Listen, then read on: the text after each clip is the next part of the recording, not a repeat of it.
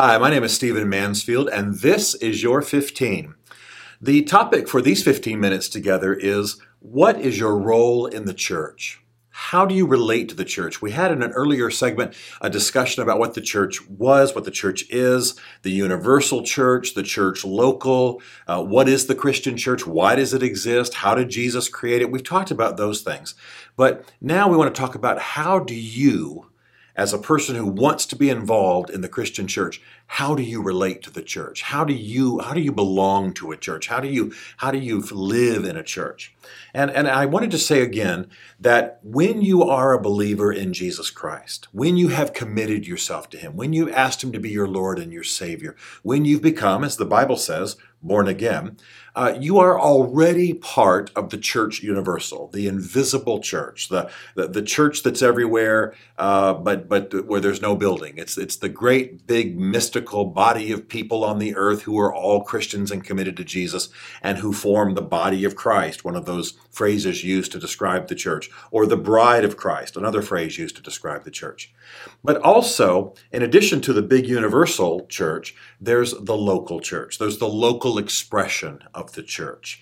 Uh, and that's that looks like a building and it looks like a group of people gathering and it looks like a parking lot in many cases it can be an underground church it can be a group of people meeting together at a at a business uh, at, a, at, a, lunch hour but but the church local uh, is the actual practical on the street level expression of the church universal and it's absolutely essential that you are part of a local church. Some Christians have historically made the mistake of thinking that they could just go it alone, uh, that they didn't need the church, they didn't need a band of brothers, they, they, they didn't need the body of Christ to grow with. But we've already seen that you really can't grow into full maturity in Jesus Christ just as an individual, because the New Testament tells us that we're meant to be jointly fit together with other believers and grow fully into maturity and into the image of who Jesus is. So, with all that established, then, what does it mean, and how should you be connected to the local church? Uh, how should you be part of a local expression uh, of the body of Christ? And, and the first, the absolute first thing I want to say about this, and that is, that is important for us to establish in our theology of the church, our practice in the church, is that you must welcome the processes of growth.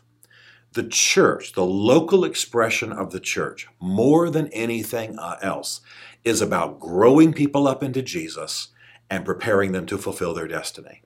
So if you are part of a local church, it should the measure of whether good things are happening the measure of, of whether it's being effective in your life is not that you're entertained, is not that your kids are necessarily busy in some nice facility or some, some youth program. Uh, it's not necessarily that you're part of the prestigious church in town. Uh, the measure is whether meaningful, righteous, Holy Spirit led change is happening in your life. And so, if you're going to be an effective part of a church, you, you need to go with the attitude I'm going to welcome processes of growth. I'm not going to this church to be the same person I am in 10 years and expect the church to put up with that. No, the church, the local expression of the church, is about bringing change to your life. So, the best thing you can do as you get engaged with the church is to welcome processes of growth, to look forward to it, to cooperate with it, uh, to be excited about it, and to understand your place in the church as one of receiving and then later on helping with processes of change in the lives of believers and, of course, in your life. Now, that leads to something else we need to talk about, and that is a certain amount of submission. Oh man, that's a word we don't like. Uh, the idea of submitting, especially in Western culture, uh, is very, very difficult. But maybe it's important for us to understand what we're submitting to. You know, two places in 2 Corinthians, Paul describes the kind of authority that Christian leaders ought to have. He says, I have authority to build you up, not to tear you down. To build you up, not to tear you down. Now, in my, in my way of understanding this, I tend to think of this kind of authority as being something like the authority that a coach has. If we want to get become really good tennis players or really good football players or, or, or, or really good basketball players, we have to submit to a process of coaching, don't we? Um, we have to have some somebody or some team who have a, an authority in our life to tell us to stop, go, do this, eat that, lift weights this way, run this amount of laps, uh, learn how to do things differently. They have to have an authority to make us better. And that's exactly the way it is with the Christian leaders that we have prophets and teachers and, and pastors and evangelists and, and so on. They, they have to have an authority in our life. And so, one of the things that will determine whether you have a successful experience in church, success being defined by growing in Jesus and growing in your destiny, is whether you're able to submit. So you need to find a church where you can submit to the leadership team and they are radically committed to Jesus Christ and to developing you in the things of God. Submission is a real important key. The New Testament does not hide this concept from us. Three or four times it says, submit to your leaders. Cooperate with their coaching authority in your life. Doesn't mean they can tell you what to do, you know, with your checkbook or in the bedroom or, or dominate your life. This is not bondage. This is not slavery. But what it is, uh, is a relationship very much like that of a coach where you submit to authority for the sake of making you better. And that's what Paul meant when he said, I have authority for building you up. Now, the, the third one that's very important is you have to then participate in the spiritual life of that church, the teaching of the word, the worship, uh, prayer times, uh, other things, teaching times, other things that are developing the life of the body. My hands and my arm are part of my body and they digest the same nutrition. They cooperate even as my mouth moves now. My hands are, are moving in sync with my, uh, with my mouth and my kind of uh, demonstrative way of, of, of, using my hands when I speak. Um, th- this, is, this is the way a body is. It works in sync. It digests together. It feeds together. Uh, it, it, it, works together. And, and this is an important part of it. The Lone Ranger Christianity, as we sometimes call it, uh, being a person who stands alone and apart from the body um, only produces immaturity and often moral crashes. Um, give yourself to the local church. Give yourself to the body of people that God has called you to be part of. Uh, drink from the spiritual streams that are there. Let me tell you that in the New Testament, a church is often typified uh, by a seven branch candlestick, which is an Old Testament symbol for the Holy Spirit. Uh, each church, every church, has an anointing, a, an abiding presence of God, a, a grace that God has given that church. And you drink from that, benefit from that, grow from that as you listen to the word that's taught there, and as you worship, and as you pray, and as you give yourself to the spiritual dynamics happening in that church. So, very, very important that you set yourself to do that and not stand apart, and not, by the way, do what many in the West do. And I'm sorry to say it, especially here in the United States, uh, many approach a church as though it's a buffet, a food buffet, you know, with 50 different options on it. They'll take a little bit of this food, a little bit of that food, a little bit of that food, and and and then, but then not partake of the whole thing. A church is not a buffet. A church is a family. A church is life together in God, and so we need to drink it all in. Uh, the, the next thing that's so important is that you are part of a church to learn your gifts. Uh, every human being has been made with a certain blend, a certain mix of gifts that God has given them. Um, these are described repeatedly in Scripture, and I think there are other gifts even beyond what's described in Scripture.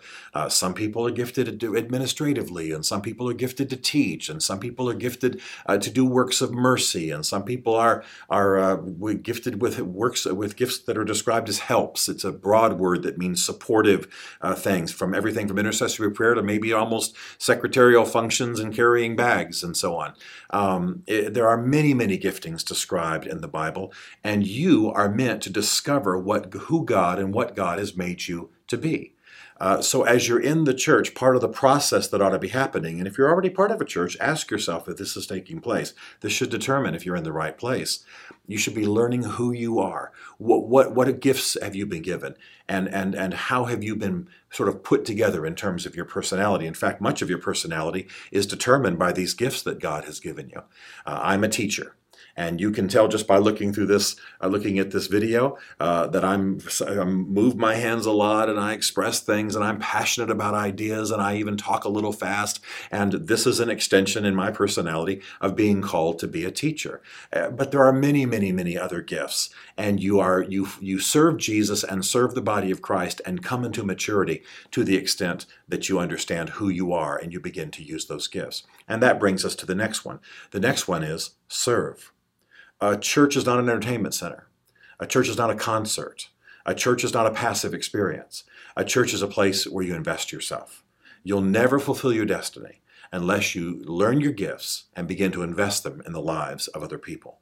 And so the church should be a place where you are serving. Now, you can serve in the big areas of your gifting, your prophetic gifting, your teaching gifting, your evangelistic gifting, etc.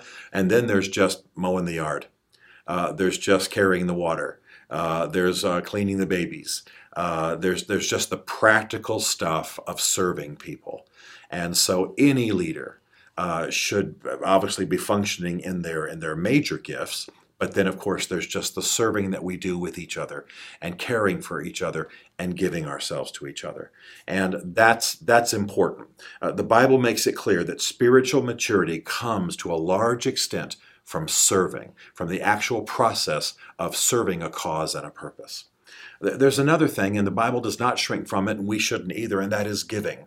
Uh, we, we need to be giving. The Bible tells us that the generous man prospers, but that's not primarily why we do it. We do it because Christian people are grateful to Jesus. He gave all, and we then are to give all in return. And so giving is part of the process. We see this described in the book of Acts as the New Testament church is born.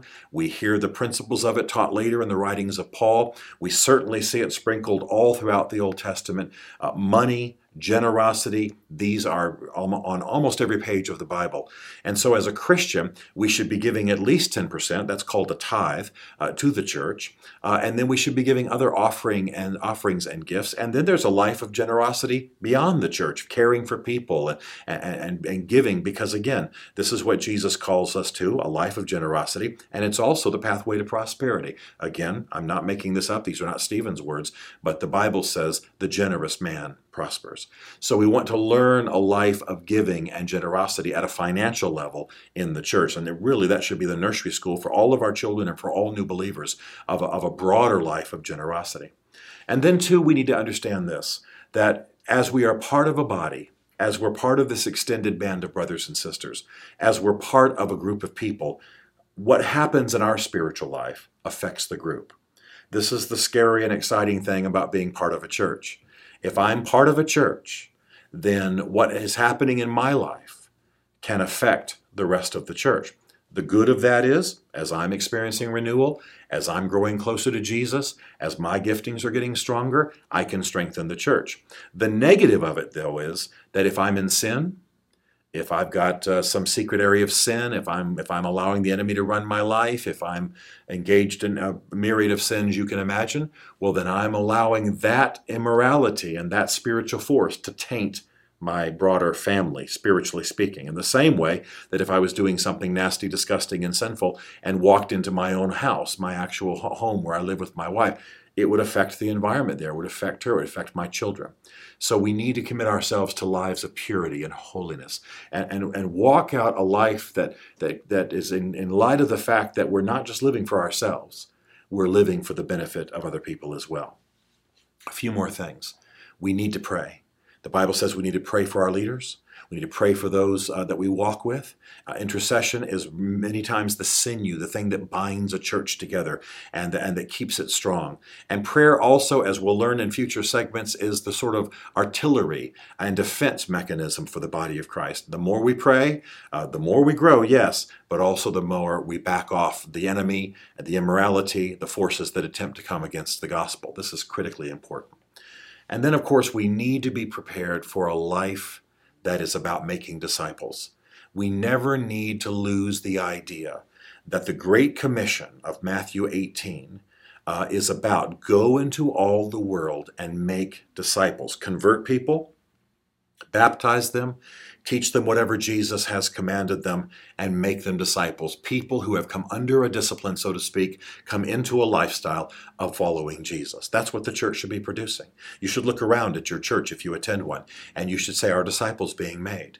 Whether you're in an underground church, maybe in China, or you're in a, a, a small house church, maybe in Europe, or you're in a mega church in the United States or Seoul, Korea, wherever you're going to church, whatever cathedral you attend, look around and ask yourself, Are disciples being made? That's the fruit of the gospel that ought to be playing through the body of people we call the local church.